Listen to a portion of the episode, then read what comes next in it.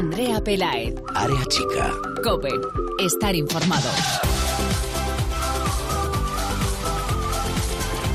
¿Qué tal? Muy buenas, bienvenidos una semana más al espacio en cope.es dedicado al fútbol femenino. Bienvenidos a Área Chica.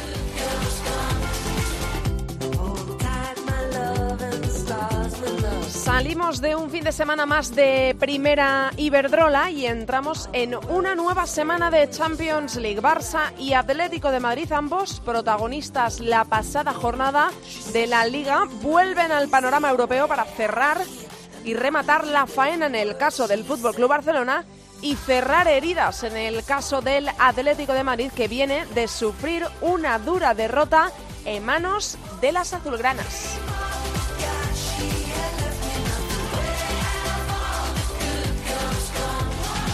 Ya vivimos el clásico de la primera Iberdrola, que en breve lo vamos a comentar todo, pero hoy en este programa nos vamos a ir hasta Tenerife, quizá uno de los equipos a los que más les cuesta la participación en la primera Iberdrola por lo evidente, el desplazamiento.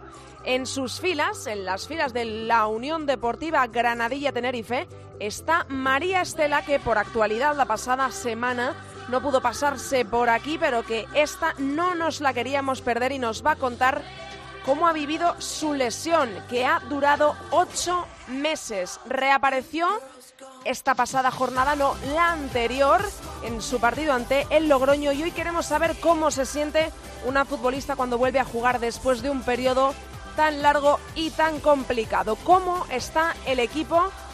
Del que tanto se espera este año por la actuación de la pasada temporada de la Unión Deportiva Granadilla Tenerife. Bueno, pues todo esto lo vamos a hablar con ella. Hoy en Área Chica, la jugadora de la Unión Deportiva Granadilla Tenerife, María Estela.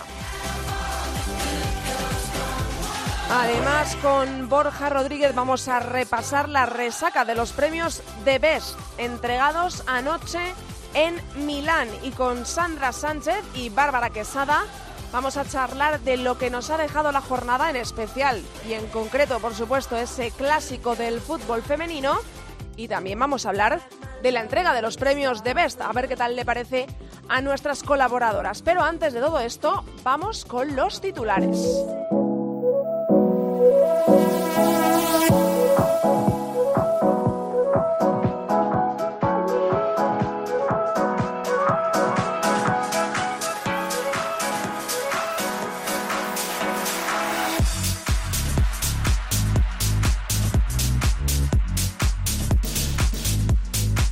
Esta tanda de titulares con la lista de convocadas que ya tenemos para los primeros partidos de clasificación de la Eurocopa de Inglaterra 2021. Partidos ante Azerbaiyán y República Checa los días 4 de octubre ante Azerbaiyán en Riazor, en el estadio de Riazor, y el 8 de octubre en Praga, ante la República Checa. La lista es de 23 jugadoras y entre ellas las novedades, hay que subrayar estos nombres, están Ángela Sosa, protagonista del pasado Área Chica, jugadora del Atlético de Madrid a su, su notoria ausencia en el Mundial de Francia, Esther González ex rojiblanca, ahora jugadora del Levante que regresa a la selección después de mucho tiempo, y María y Marta, perdón, Cardona de la Real Sociedad.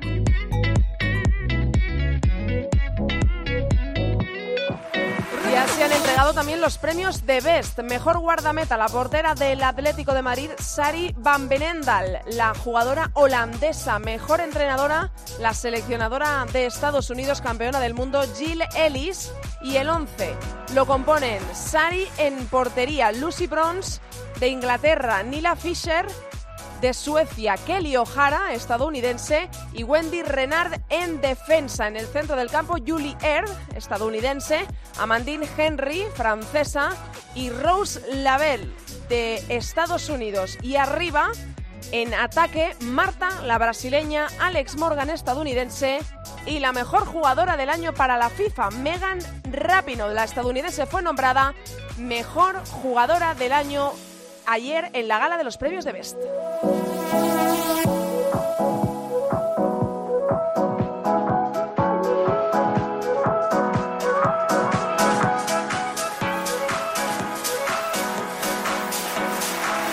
Por supuesto hay que repasar los resultados de la Liga Iberdrola que nos dejó una noticia y un marcador y fue este, el Barça 6, Atlético de Madrid 1. Hay mucho que comentar, al final pudimos ver este partido a través de Barça Televisión.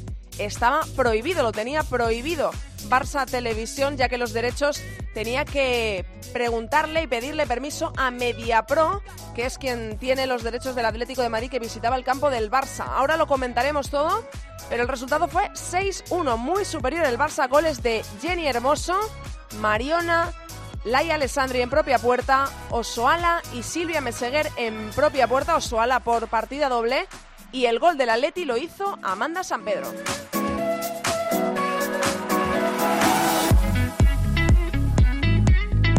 Madrid 2, Español 1. El Español no levanta cabeza, no consigue ganar esta temporada. Los goles del Madrid los hicieron Yasmín y Alba Mellado para el español Cristina Baudet.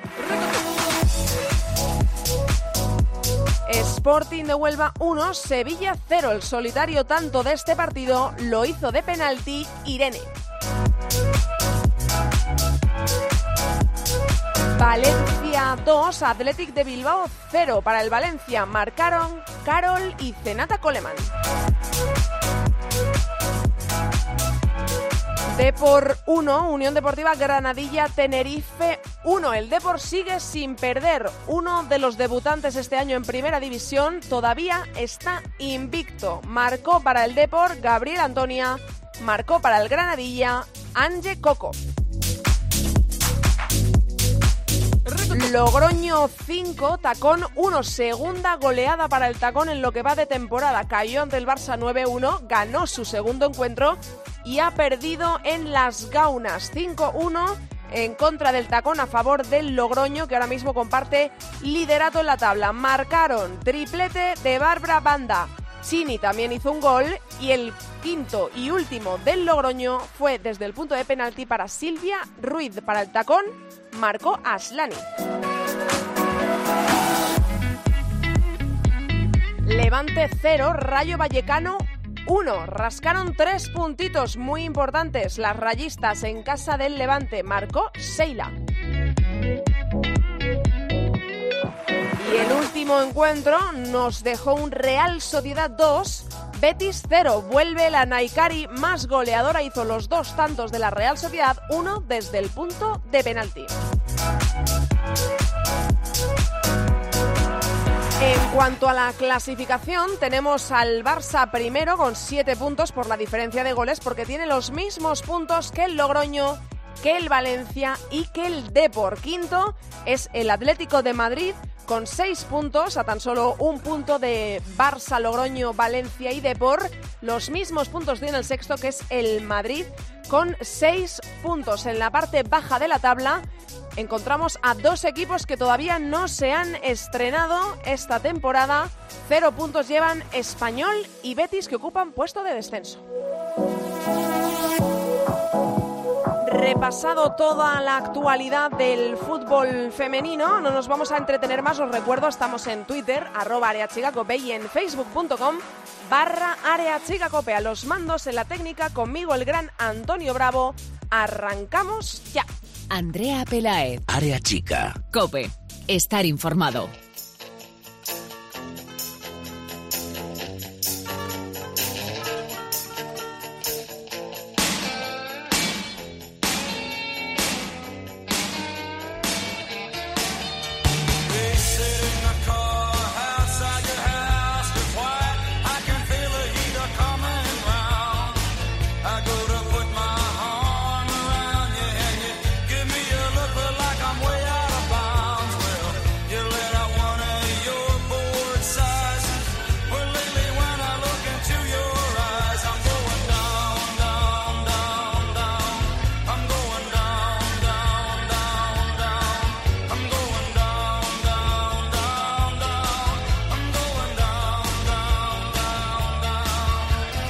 Muchas noticias siempre alrededor de cada jornada, de cada semana, de cada partido en el mundo del fútbol en general.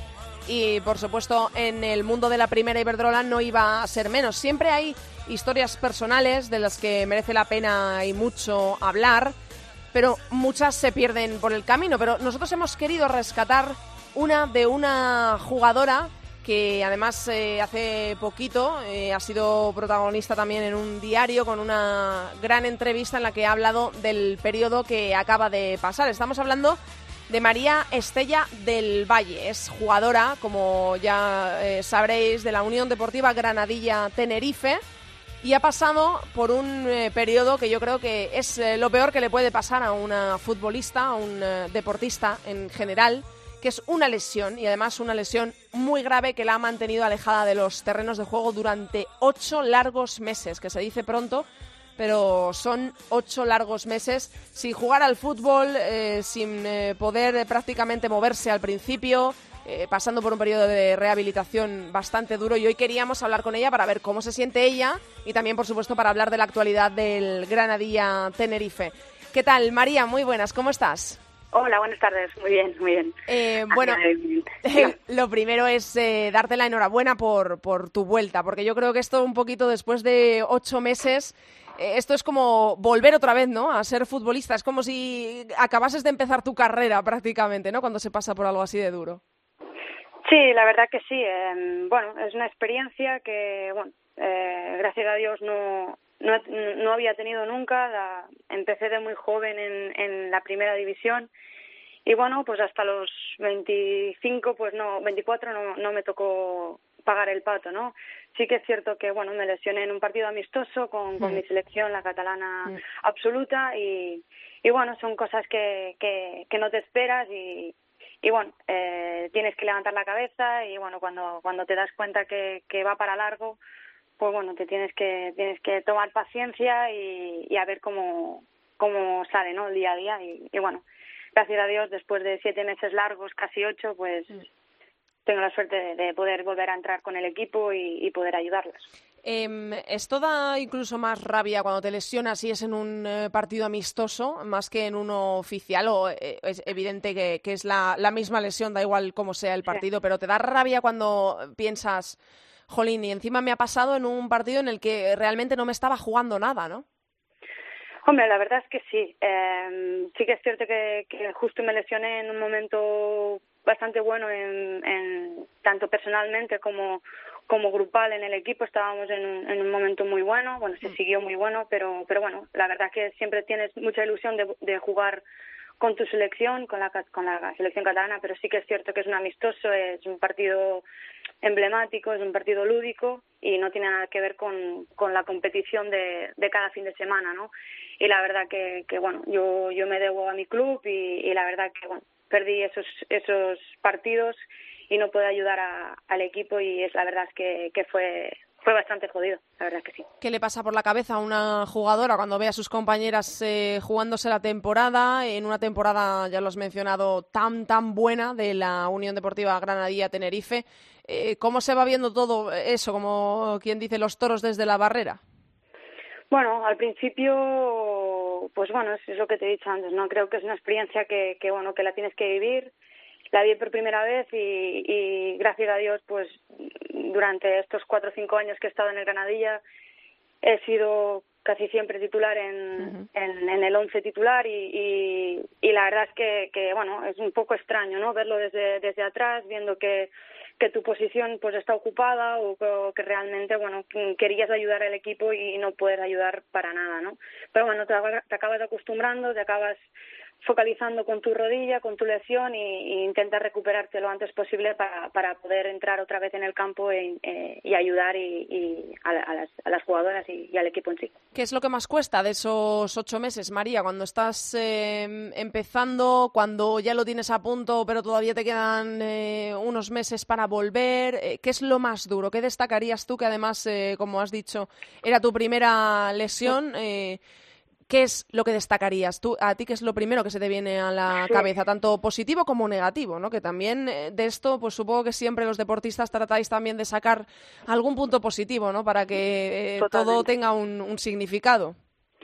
Sí, totalmente. Creo que lo que puedo destacar lo que primero podía destacar fue cuando cuando me lesioné que no sabía del todo la gravedad de la hmm. de la lesión y hasta que realmente no te dicen el qué la verdad que fue una lesión muy extraña porque en teoría tenía que haber sido un cruzado, bueno, un ligamento cruzado. Sí. Bueno, una triada, bueno, tendría que haber sido un poco más desastroso de lo que fue. Fue una rotura en, en la meseta tibial, que, que para nada es, es lo típico de un futbolista. Entonces, bueno, estábamos en, en un momento en el que no sabíamos si se tenía que operar, si no, si estaría fuera de los, de los terrenos más tiempo de lo, que, de lo esperado y la verdad que bueno tuve la suerte de los tres días justo de lesionarme con, con el doctor Cugat que creo que es uno de los mejores traumas yo diría europeos bueno de España yo creo que es uno de los mejores. Entonces bueno él fue muy conservador y, y me y me calmó no pero sí que es cierto que cuando me dice María ten paciencia que que esto va para largo y, y tienes que estar dos meses totalmente inmovilizada sin poner el pie mm. pues ahí se te cae se te cae el mundo en el suelo no porque realmente la vida del futbolista eh, en, bueno, estás envuelta siempre en el fútbol, en, la vida de cada día de, entrenar y cuando te cortan eso, pues, pues bueno, se tiene que, tienes que levantar la cabeza y sacar fuerzas de donde, de donde puedas, ¿no? Y, tuve mucha suerte de, tener unos profesionales en, en, el club muy, muy buenos, como, como Alba Mena, que, que me ha ayudado en el proceso de, de recuperación, que sin ella seguro que hubiera sido un poco más lento y bueno, es eso, ¿no? Y gracias a, la familia y, a las amistades y, y, las compañeras sobre todo, bueno, pues, pues sales adelante. ¿Y qué siente eh, una futbolista cuando vuelve otra vez a pisar un, campo después de tantísimo tiempo? Eh, ¿Hay más miedo de, pensar, vuelvo a estar aquí otra vez a ver si me va a pasar? O sea, que, porque eso supongo que serán también unas eh, secuelas, por decirlo de alguna manera, psicológicas, ¿no? Que quedan después de una lesión tan grave que te ha mantenido tanto tiempo sin hacer lo que más te gusta. ¿Hay más miedo o más ganas de volver otra vez a, sentirte futbolista cuando vuelves a un campo?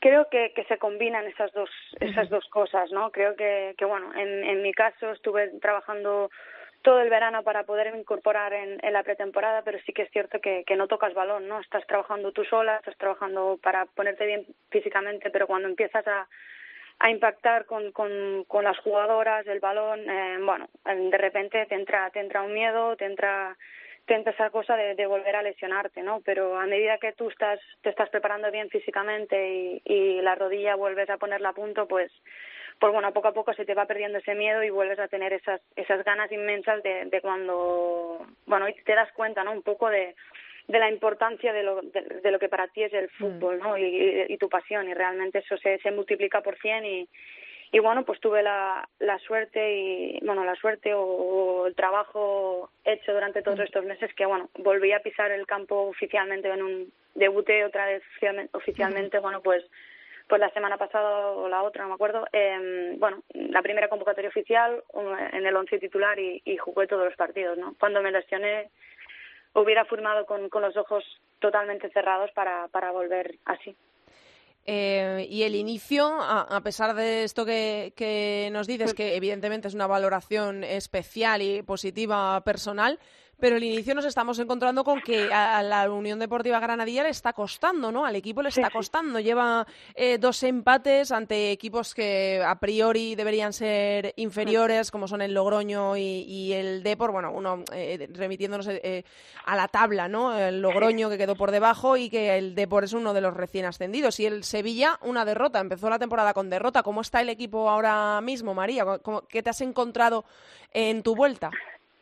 Bueno, pues la verdad que, que sí que nos, nos ha impactado, ¿no? No te voy a ser realista. Creo que, que hicimos una muy buena pretemporada, veníamos con mm. muchas ganas, pero bueno, eh, nos damos cuenta que, que esta temporada 2019-2020 está siendo totalmente diferente a, a la anterior y los equipos se refuerzan, eh, las empresas invierten en el fútbol femenino y eso se está dando cuenta que, que muchas jugadoras quieren venir a, a la Liga Española y eso hace que, que aumente muchísimo el nivel ¿no? y equilibre todo un poco los equipos. Bueno, creo que, que contra Sevilla creo que perdimos nosotras mismos el, el partido porque nos salimos a, a jugar nuestro juego. Y bueno, en casa contra el Logroño creo que, que bueno, eh, la primera parte fue muy buena, la intensidad fue muy buena, pero, pero bueno, esto es fútbol, ¿no? Y no acabo de entrar la pelota como, como, como no entró eh, pues hace dos días en el Depor, ¿no? Que tuvimos mm. dos oportunidades muy muy buenas para para poder llevarnos los tres puntos, pero pero no fue así. Pero bueno, eh, yo creo que, que ganando o sacando algún punto importante contra el Levante esta semana creo que nos va a dar un chute anímico para, para poder afrontar la, el inicio de, liga, ¿no? Un poco mejor de, lo que está haciendo ahora. Esa es otra, que ahora viene el Levante. Eh, eh, a priori es el, rival que de, mayor entidad al que os vais a enfrentar en lo que va de temporada, ¿no? Es, eh, todo siempre poniéndonos un poco sobre la, sobre la tabla. Lo que pasa que, claro, es lo que dices tú. El año pasado el Granadilla hizo una temporada espectacular, terminó cuarto, terminasteis cuartas eh, a nada, a, dos puntitos del Athletic de, de Bilbao. Em, y ahora está como un poco irreconocible. Ha subido el, nivel de la, de la primera Iberdrola. Eh, tú te encuentras, eh, evidentemente, lo has mencionado, están los fichajes, pero hay, al haber más foco en el fútbol femenino, ¿tú crees que esto hace que suba el nivel de las jugadoras que ya estaban? Que esto sea un poco más, eh, nos están mirando, esto hay que lucharlo más y que esté la liga más apretada? No, yo creo que totalmente, ¿no? Yo creo que, que sería un error también comparar la, la liga del, año pasado con esta, porque, mm. porque como dices tú, yo creo que, que tanto las mismas jugadoras que estábamos hace años eh, con, con toda la inversión que se está haciendo, con las formaciones de los entrenadores, de los preparadores físicos, de, de todo lo que se está incorporando el día a día a la profesionalidad, eso, hace que, que, el nivel de las mismas jugadoras que ya estábamos y de las, de las jugadoras que están viniendo y están aportando ese nivel y que, hacen que aumente ese nivel en, en la Liga Española hace que, que, que, el femenino haya subido de una manera brutal estos, estos últimos años, incluso estos últimos meses, ¿no? Como estamos viendo. Mm. Y creo que que cualquier equipo puede hacer frente a cualquier equipo. Ya vimos que la semana pasada con, con un gran Barça eh, empataron en, en el campo del Rayo. O sea que yo creo que cualquier equipo te puede hacer daño y, y, creo que en, en, todas las semanas no podemos bajar los, los brazos porque cualquier cualquier equipo te, te puede pisar, ¿no? Y bueno, eh, yo creo que es un partido, será un partido bonito, será un partido muy disputado, creo que en casa somos muy fuertes y, creo que podemos hacerle mucho daño al Levante, ¿no? Creo que nos hemos enfrentado dos o tres veces, eh, bueno, dos veces, perdona, eh, en, pretemporada, sí que es cierto que es otro ritmo, pero, pero bueno, yo creo que tenemos muchas ganas de, llevarnos esos primeros tres puntos de, inicio de temporada que seguro que nos irán súper bien para, para poder afrontar lo que queda y eh, os habéis enfrentado ya al equipo revelación hasta ahora, que es el, el Depor. Em, eh, ¿Qué pasa con este Depor, María? Tú que ya eh, has jugado ante ellas, ¿qué pasa allí en Abegondo? ¿Qué, qué, están comiendo las futbolistas del Depor? Que, que, están en un nivel increíble, ¿no? Un equipo joven, también con jugadoras veteranas, experimentadas, pero un equipo que nos está sorprendiendo porque, bueno, no es normal que un equipo recién ascendido gane con esta autoridad. en en vuestro caso fue el empate, pero venía de marcar eh, siete goles, cuatro y tres goles en, sus partidos. Sí, creo que, que el Depor ha subido con muchísimas ganas, hay gente muy joven con mucha calidad y lo más importante es que saben jugar el balón, ¿no? No tienen incluso la falta de experiencia, aunque tienen a Alba Merino, a Esther Suyas de la portería, diferentes, diferentes jugadores con mucha experiencia en, en primera, creo que, que son jugadores muy jóvenes que, que, que nunca habían pisado en la primera división y creo que, que en ningún momento se, se ponen nerviosas en, en los primeros en los primeros partidos y creo que, que tienen una identidad eh, están tomando su su personalidad y creo que, que es un equipo que, que va a hacer mucho daño tan bueno nos ha hecho daño a nosotros hace dos días y, va a hacer daño a, a muchos equipos que que a día de hoy son son fuertes no y yo creo que, mm. que va a hacer un buen papel en en la Liga Iberdrola y como el Depor seguro que, que saldrán otros equipos porque los que vienen de, de abajo ahora mismo tienen una competitividad muy buena como está siendo la primera vez y creo que ya vienen con, con otro rodaje a, a diferencia de, de otros años. Eh, ha habido también este verano mucho baile de, en el banquillo de entrenadores, de, de entrenadoras que se han eh, cambiado de equipo. En vuestro caso ha llegado David Amaral. ¿Cómo, ¿Cómo va el trabajo con el nuevo Mister? ¿Cómo estáis las jugadoras? ¿Cómo es la relación? Eh, ¿Qué os transmite? Y, y, esto cómo se está reflejando en el campo? Porque ahora mismo podría haber dudas, ¿no? Que esto a veces es, injusto. evidentemente hay que volver a, a, formar un equipo porque hay fichajes, un entrenador tiene que entender a las jugadoras, las jugadoras al entrenador, pero quizás se le puede estar señalando, ¿no? Un poco por, eh, pues porque el Granadilla viene de hacer una temporada espectacular la pasada y bueno, pues esto es así, ¿no? Esto el fútbol es resultadista. Ves tres resultados que no son lo que te esperabas y quizás señalas al míster. No, exacto, creo que sería un error, ¿no? Creo que, que venimos del vaivén del año pasado, de, bueno, del, de lo que pasó con Tony, después vino Antonio, nuestro coordinador, después estuvo estuvo Pierre que hizo un trabajo excepcional que, que creo que hizo batió el récord en siete ocho partidos sin, sin, sin perder.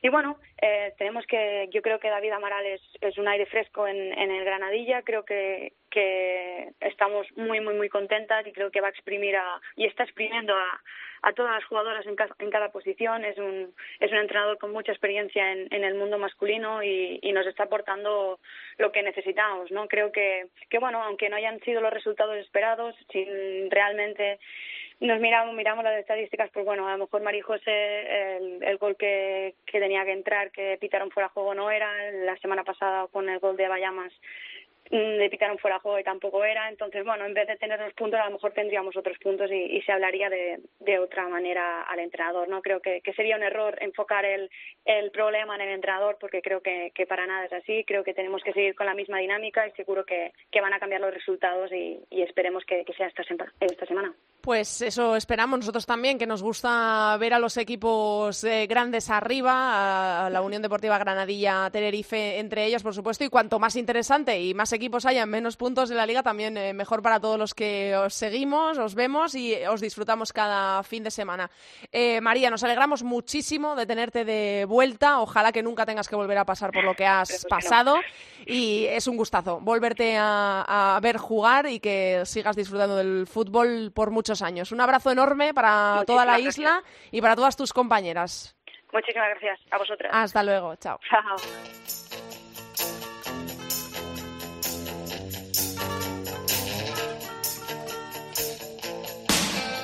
Andrea Pelae. Área chica. Cope.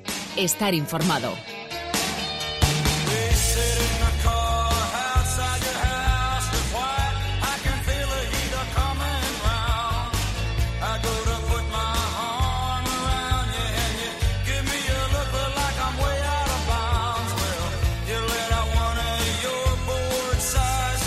Anda que no nos va a dar para comentar ese clásico del fútbol femenino que se vivió el pasado sábado en el Johan Cruyff y que por cierto se pudo ver al final. Hubo varios líos antes del partido, que si se iba a ver, que si un juez dijo que no por denuncia mediante de Media Pro porque tiene los derechos de Atleti pero no los del Barça, por lo tanto el club local no puede emitir sin permiso del club visitante. En fin, al final lo pudimos ver, se pudo ver en Barça Televisión, no a través de YouTube, que eh, terminó la emisión antes, evidentemente por todo el lío que estaba generando, pero vimos el partido y vimos un 6-1 que yo creo que poca gente se esperaba. Vamos a ver si se lo esperaban Sandra Sánchez y Bárbara Quesada. Hola Sandra.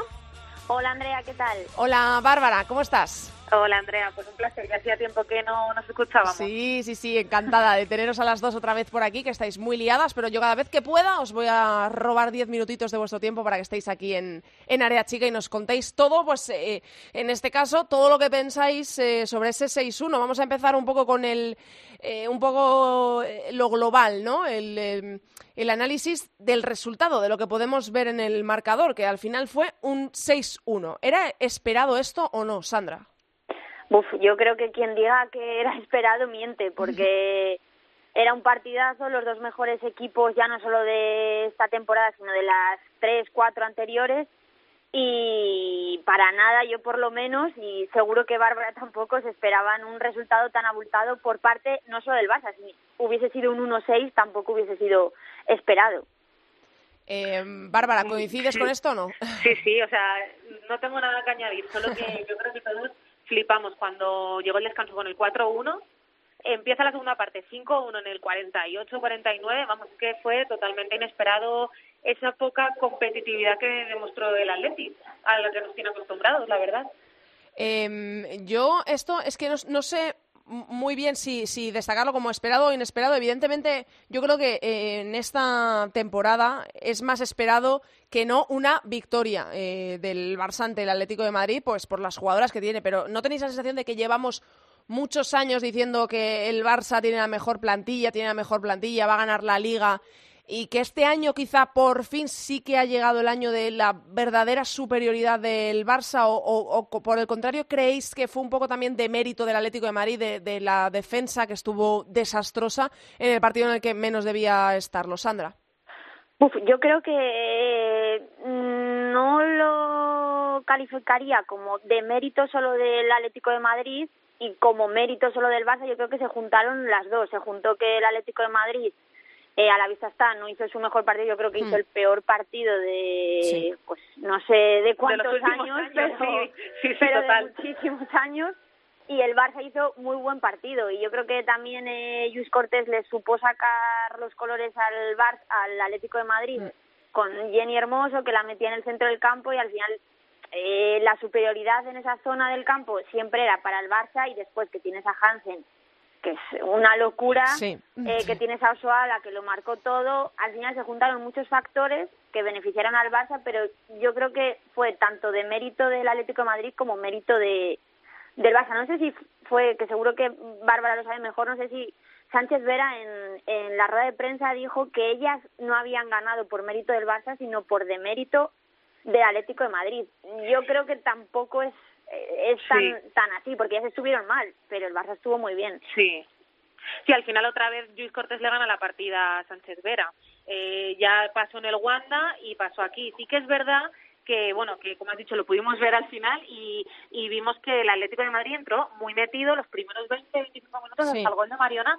El partido estaba muy bonito, estaba muy bien y el Atlético entró muy bien. Sí que es verdad que ya con el gol de Mariona ese ese equipo que solemos ver pues con ese coraje no porque al final eh, es verdad que el Barça es superior y, y en el 1 a 1 el Barça es superior lleva siendo superior muchos años pero este año es que es un paso más por delante. Entonces tú siendo el Atlético de Madrid tienes ya no solo tienes que correr 100% tienes que correrles bien y tienes que jugarles bien a fútbol. Y al Atlético le faltó todo, no corrieron, lo que has dicho, las defensas fueron un mm. desastre, luego un penalti, que al final ese penalti eh, dio la sensación que es un penalti de, de, de Alevín, ¿no? Que eso no lo puedes hacer en un partido así. Entonces fue un poco un cúmulo de todo y al final el Barça no le puedes conceder nada porque es que es muy superior. Entonces le concedieron un poquito y ya se vinieron arriba. Eh, hablamos más de eh, fallos defensivos, eh, más que de, de, poco acierto de cara al gol, ¿no? Porque, bueno, aparte de que al Atlético de Madrid eh, le hemos visto marcar muchos goles en otros partidos, es que en este tampoco tuvo ocasiones. Estaba el fallo en una construcción del juego, ¿no? El, el, Barça, en cuanto superaba un poco las primeras líneas de, de presión, tenía una sensación de superioridad y de que las jugadoras podían campar a sus anchas de una manera tremenda, ¿no? Y luego el, en la defensa yo creo que quizá un poco las señaladas quedaron las laterales, que Sánchez Vera fue los primeros cambios que hizo, eh, eh, Menayo y, y Kenty, que especialmente el Barça encontraba por ahí la salida muy fácilmente, ¿no, Sandra? Yo creo que el resumen puede, puede resumir el partido en dos acciones. Una es el quinto gol del Barça, no sé si os habéis fijado durante el partido, en el resumen se aprecia mucho mejor el pase que da Jenny Hermoso a Osoala. Jenny Hermoso está sola. Pero es que no hay nadie a su alrededor y está en el centro del campo, está totalmente sola. O sea, si tenéis la oportunidad de volver a verlo, porque ayer lo repasé, y digo, es que está absolutamente sola, da el pase sola. Después, claro, la recibe, se mete por dentro, regatea y dispara ajustadísimo al palo, que vale. Pero el pase lo da Jenny Hermoso sola. Y después, otra de las acciones que yo creo que resume perfectamente el partido y es al hilo de lo que tú dices, Andrea, es el cambio de Menayo. O sea, en el mm. descanso, no sé si es en el descanso o al principio, en el descanso, cambia Menayo y cambiar a una lateral en el descanso es porque algo muy mal tienes que estar haciendo. Mm.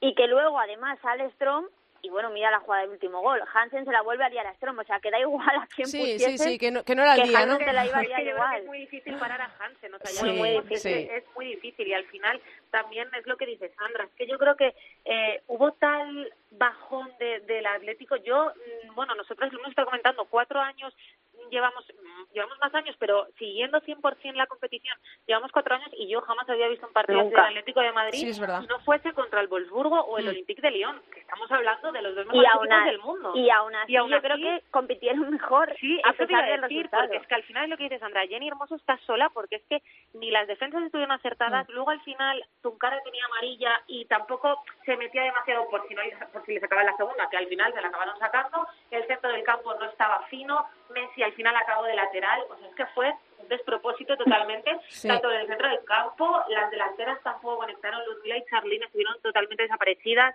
yo creo que, que fue un despropósito general de todo el equipo, pero claro, al final Menayo está en la banda de Hansen y le sacó los colores, porque es que es una jugadora que es casi imparable. Sí, ese era eh, el otro nombre. Yo creo que el nombre, mm, evidentemente, además del bloque del Barça y de las goleadoras, yo creo para mí, yo, yo, a mí me gustaría destacar eh, a dos jugadoras. Primero es Hansen, que, mm, bueno, no, no, no sumó ningún gol, pero, participó, en todos. Sí, sí, o sea, espectacular la jugadora. Yo creo que, que nos sorprende a pocos, ¿no? Eh, cuando la hemos visto en el Mundial, eh, cuando la hemos visto jugar, es una jugadora espectacular, pero también em, a mí me dejó muy buenas sensaciones Mariona, que creo que que está supliendo de una manera eh, notoria y notable a, Lieke, que, este, que sigue sin poder jugar, y que creo que Mariona está también a un nivel enorme. O sea, Jenny, que se ve que juega mejor, inmensamente mejor, eh, detrás de, una delantera referente, pero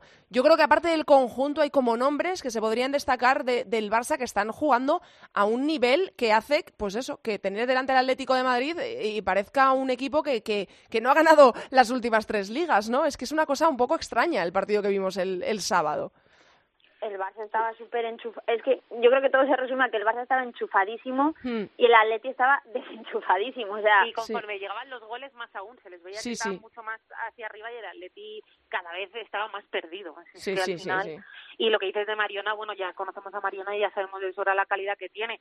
Ahora vamos a ver qué pasa cuando se recupere Marten, cuál es el papel que juega, porque claro, ahora mismo Mariona está respondiendo 100%, pero claro, también tienes a Martens, que es una jugadoraza, entonces vamos a ver a ver cómo gestiona, cómo gestiona eso.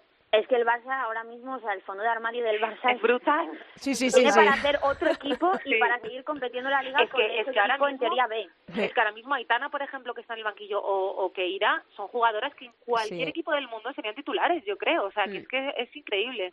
Yo creo que ahora mismo eh, una de las claves de, de Luis Cortés eh, es gestionar un poco ese vestuario, ¿eh? La gestión de, de, los egos, de las jugadoras que tienes a, a yo jugadoras. Creo que es lo único complicado de este Barça, porque el resto va solo. Pero es cierto que además...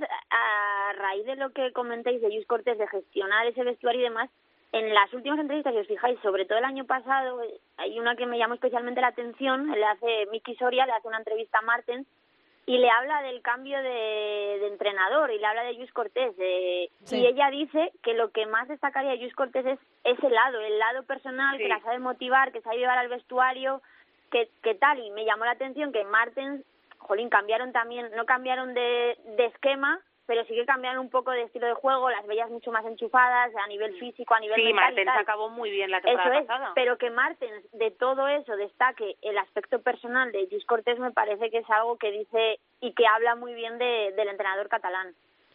Em, en cuanto al Atlético de Madrid, em, ¿qué creéis eh, que puede suponer esto en el Atleti? Evidentemente eh, tiene menos, eh, quizá menos impacto si miramos la tabla, ¿no? Porque bueno, el Barça no deja de estar a un punto, pero yo creo que es un golpe de autoridad bastante. Sí, es un golpe en, la moral, más que, Eso más que de en el orgullo en el orgullo, mm. porque al final es que queda todo, es que queda todo. Y como vimos que en Vallecas el Barça se dejó puntos, a lo mejor el Atlético también se deja o el Barça se vuelve a dejar, si es que al final es muy largo. Pero es ese punto de, moral, del orgullo, como dice Sandra, de decir, somos las vigentes campeonas y es que hemos dado una imagen que es muy lamentable. Entonces, pues bueno, veremos. Eh, ahora viene Champions, que lo, lo así en principio lo normal es que no haya ningún problema aquí en casa del Atleti se clasifiquen y pasen pero ahí es donde yo creo que vamos a comprobar un poco también qué va a hacer Vera porque claro al final hay hemos comentado que hay jugadoras que están un poco, yo creo que va a castigar a alguna jugadora porque lo que pasó no, no es normal y a ver cómo reaccionan las jugadoras, porque sí que es mm. cierto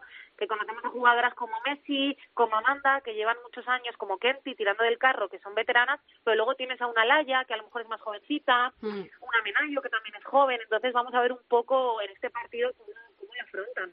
Eh, ¿Creéis que le va a pasar factura esto a Lola en cuanto a la titularidad? Ayer eh, Sari... Eso lo, em, hemos estado eh, pues ayer Sari galardonada además para más Inri eh, como la mejor guardameta del año para la FIFA.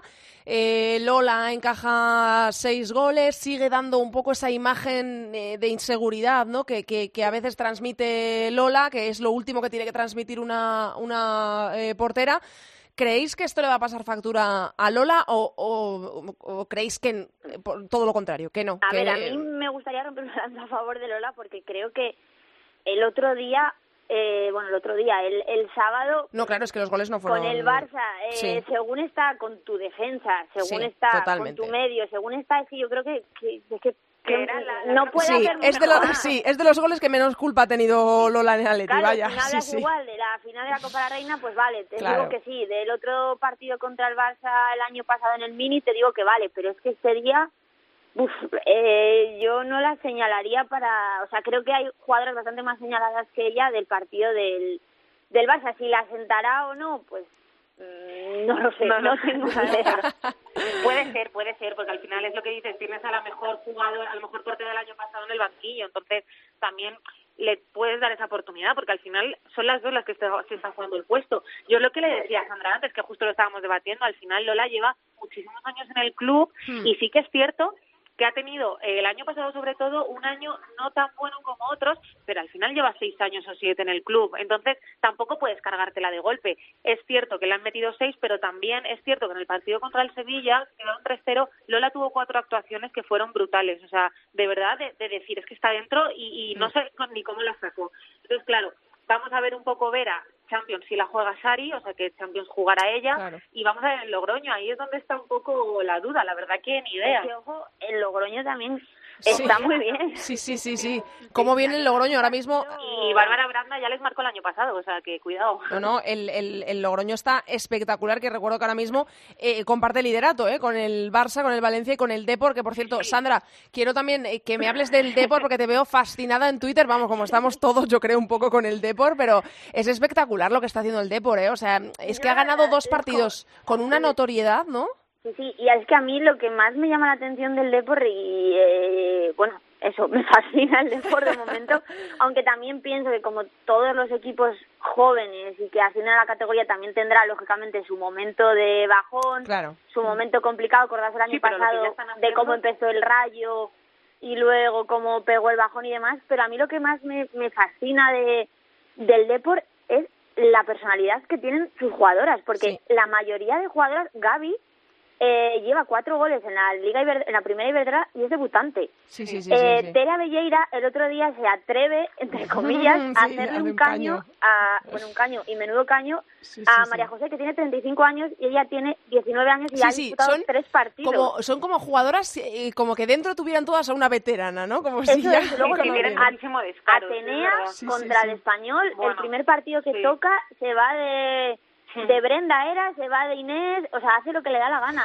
Eh, no sé, a mí me encanta el Depor y también creo que es un equipo que es mérito tanto de las jugadoras como de Manu Sánchez, que es un equipo que tiene muchísima personalidad y que va con su estilo de juego hasta el final. O sea, su estilo de juego es tocar, tocar el balón, intentar hacer un fútbol bonito, vistoso y al final todos los partidos del Depor que hemos visto son entretenidos, son divertidos y es un equipo al que te gusta ver. Sí. Así que me apuesto, o sea, ya sabéis que soy muy del deporte este año.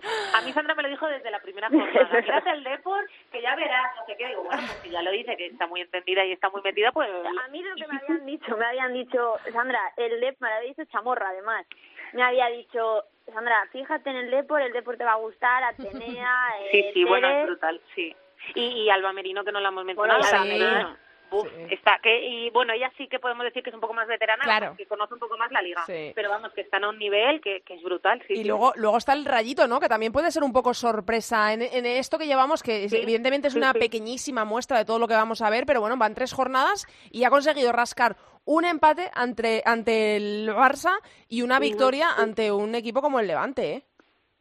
Sí, pues al final el rayo un poco callándonos la boca a todos, sí que es verdad que es lo que dices, que son pinceladas y son dos partidos. Pero bueno, nadie, nadie, nadie, nadie hubiese dicho, yo creo, que iba a empatar contra el mm, Barça y que iba a ganar el Levante. O sea, yo creo que nadie lo hubiese dicho. Y al final, pues bueno, mira, las jugadoras del Rayo, estos sí que tiran de coraje y de decir, nosotros no nos vamos de aquí por mucho que nos quieran descender.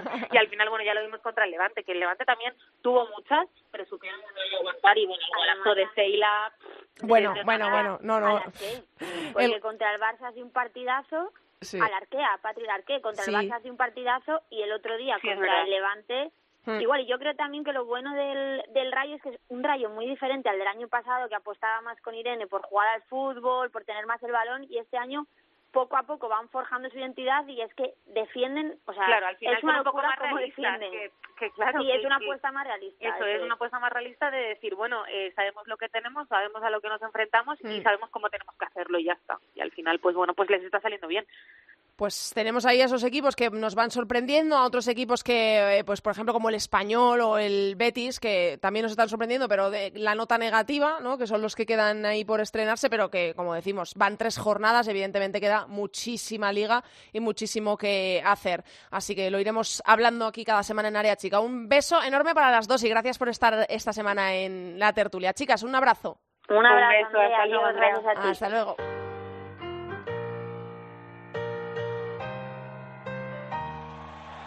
You know I'm back, like I never left. I never left. Another sprint, another step, another step, another day, another breath. Another breath. Been chasing dreams, but I never slept. Andrea Pelaez. Área chica. Cope. Estar informado.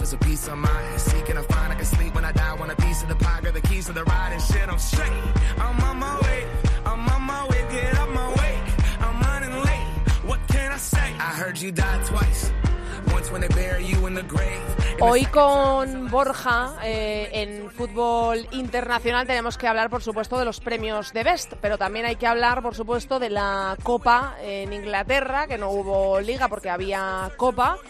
Y también, por supuesto, tenemos que hablar de lo que está pasando en otros lugares del mundo, como por ejemplo en Alemania en la Bundesliga. Pero vamos a hablar de esos, lo primero de esos premios de Best. Ya saludo a Borja. Hola, Borja. Hola, ¿qué tal, Andrea? Eh, así de entrada, em, déjame el, el ganchito y yo te voy preguntando. ¿Hay algo que no te haya gustado de las galardonadas anoche? Sí, bueno, lo primero de todo es que al final eh, se nos vende, ¿no? Que es un premio de toda la temporada cuando realmente es un premio a la Sí, final, a la sí. final, a la semifinal del mundial o un premio muy mediático, ¿no? El resto de la temporada realmente no importa. ha habido debate en Twitter de gente que me decía, no, pero es que son la temporada 2018, la temporada 2019. Es que la gente ni siquiera sabe cuándo, de, cuándo son las fechas. Así que el premio realmente es un poco, bueno, como siempre. La FIFA intenta globalizarlo todo eh, y al final, pues es lo de siempre. No, no puedes. eh, para- ciertos países en el que no hay, digamos, una, no tienen acceso al fútbol femenino, pues al final si votan y tiene el mismo peso que lo que pueda votar pues la capitana de nuestra selección, pues al final pues se falsea todo un poco. Bueno, vamos a empezar lo primero. Eh, mejor guardameta a Sari, eh, la actual guardameta del Atlético de Madrid, la holandesa. ¿Estamos de acuerdo con este premio? Yo sé que tú eres muy de Tian Endler. Sí, sí, yo soy muy de Tian Lendler, que bueno, yo creo que yo creo que a ver, eh, en, en el sentido de si es la mejor portera del mundial, pues sí, al final al final sobre todo es la que más ha brillado en los momentos importantes, sobre todo yo creo que ha sido realmente la jugadora más diferencial de los Países Bajos, eso es mucho mucho decir teniendo en cuenta que es un equipo con pues con Martens, con Miedema, Van de Sanden y demás. Y está claro, es decir, si no es por ella no pasan aquella eliminatoria con, contra Japón y la historia hubiera cambiado mucho. O sea, se hubieran ido fuera las primeras de cambio y luego pues eh, hizo unas buenas semifinales, una buena final eh, donde salvó muchi- donde salvó muchos goles a su equipo y en ese sentido pues al final es obvio que la gente se, se quedó con eso y, y es justo, ¿no?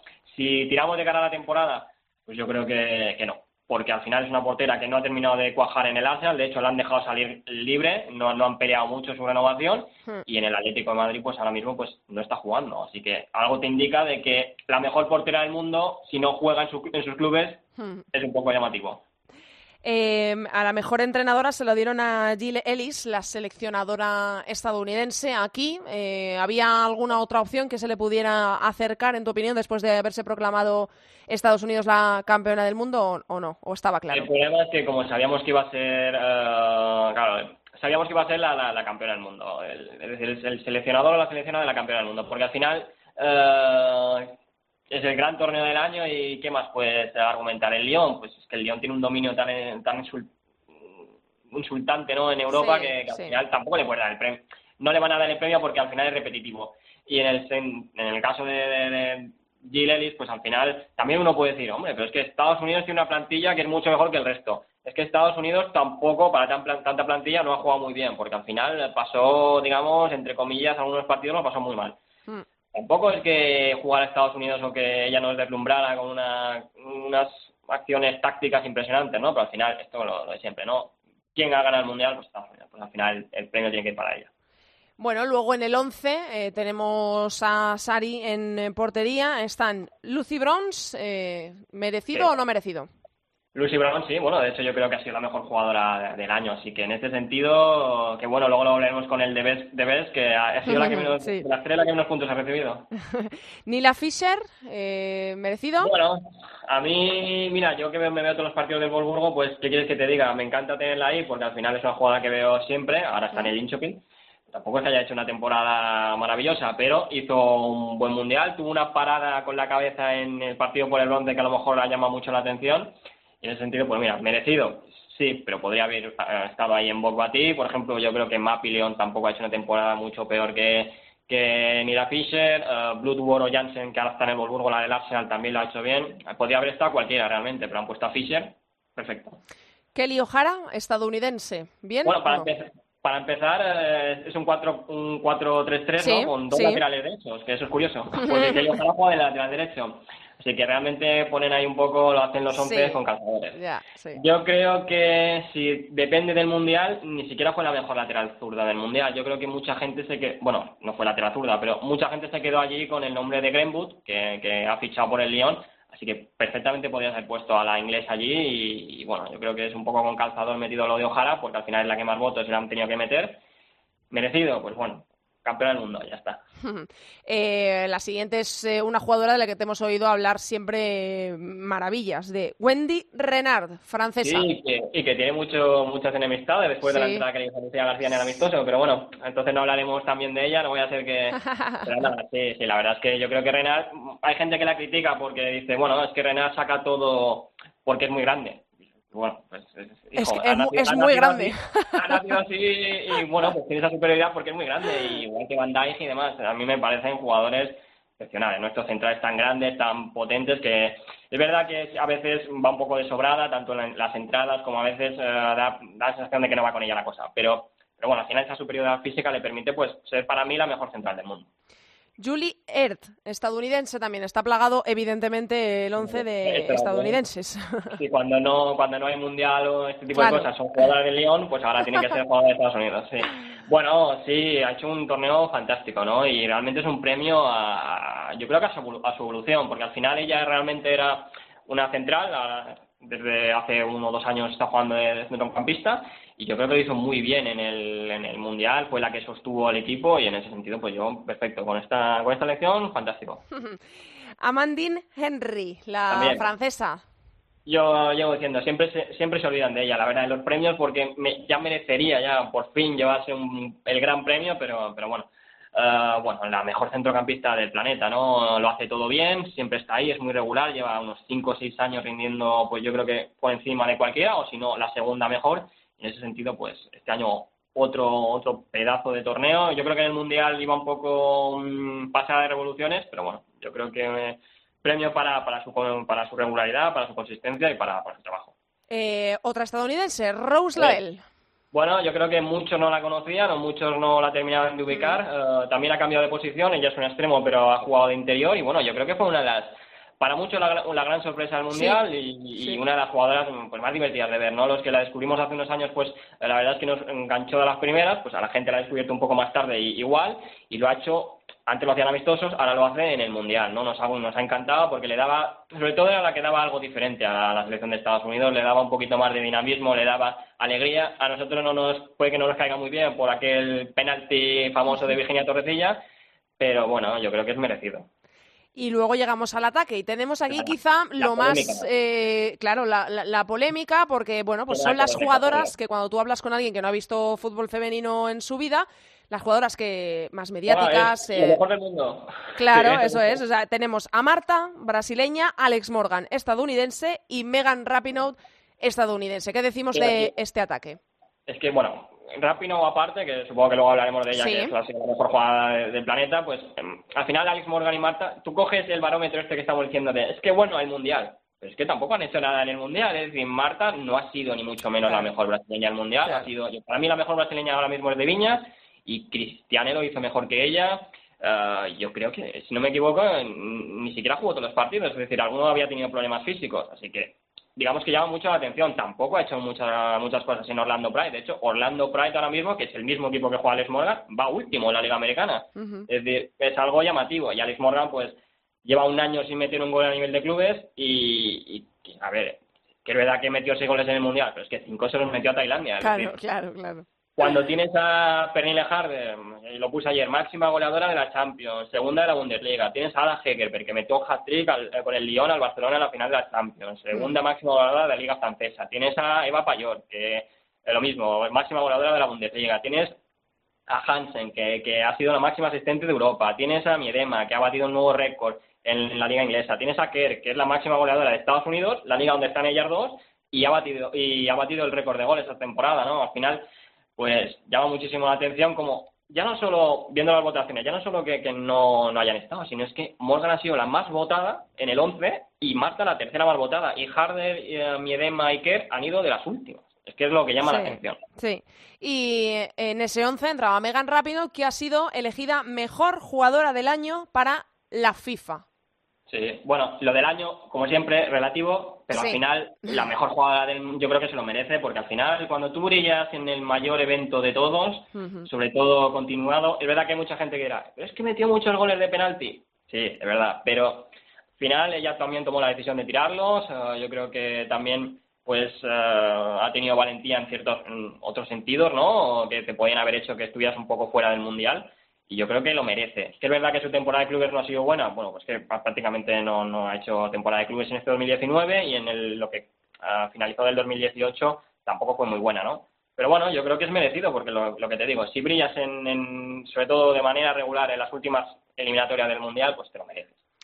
Bueno, y repasado todos estos premios de Best, ¿quién ganó la Copa en Inglaterra?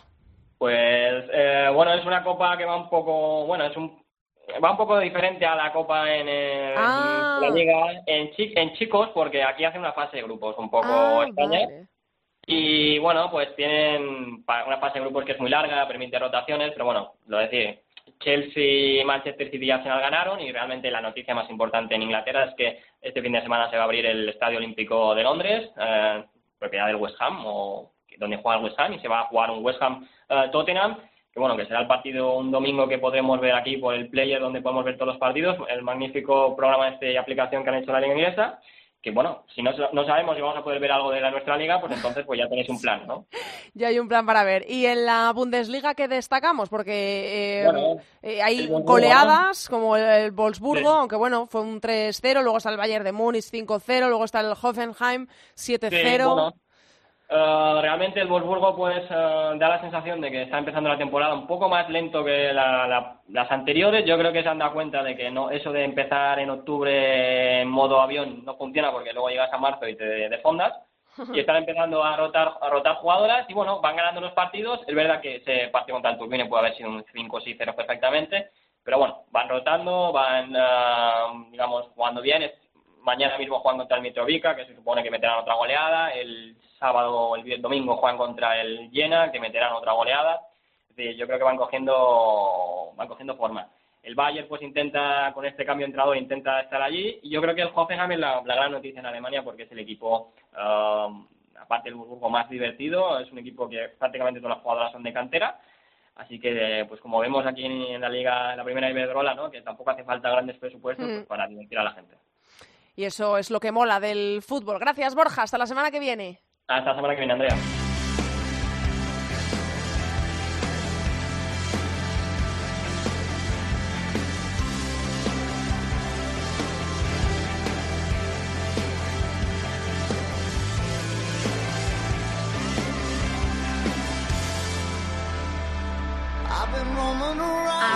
Aquí ha llegado el programa 101 de Área Chica. Hasta aquí toda la actualidad del fútbol femenino. Recuerdo que nos podéis encontrar en Twitter como arroba areachicacope y en facebook.com barra areachicacope. Tenemos Champions, lo recuerdo. El Atlético de Madrid y el Barça son nuestros representantes. Mañana miércoles a las seis y media Barça Juve y el jueves a las ocho y media la vuelta del Spartak de Subótica Atlético de Madrid.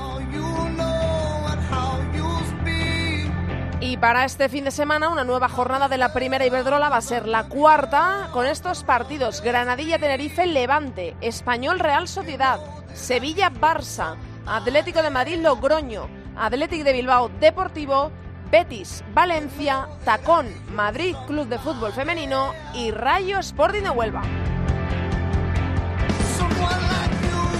Nosotros, como siempre, os esperamos aquí la semana que viene. No faltéis, que pasamos lista. Estamos esperándoos en cope.es. Hasta la semana que viene, mucho fútbol femenino para todos. Adiós. Andrea Pelaez. Área chica. Cope. Estar informado. I've been.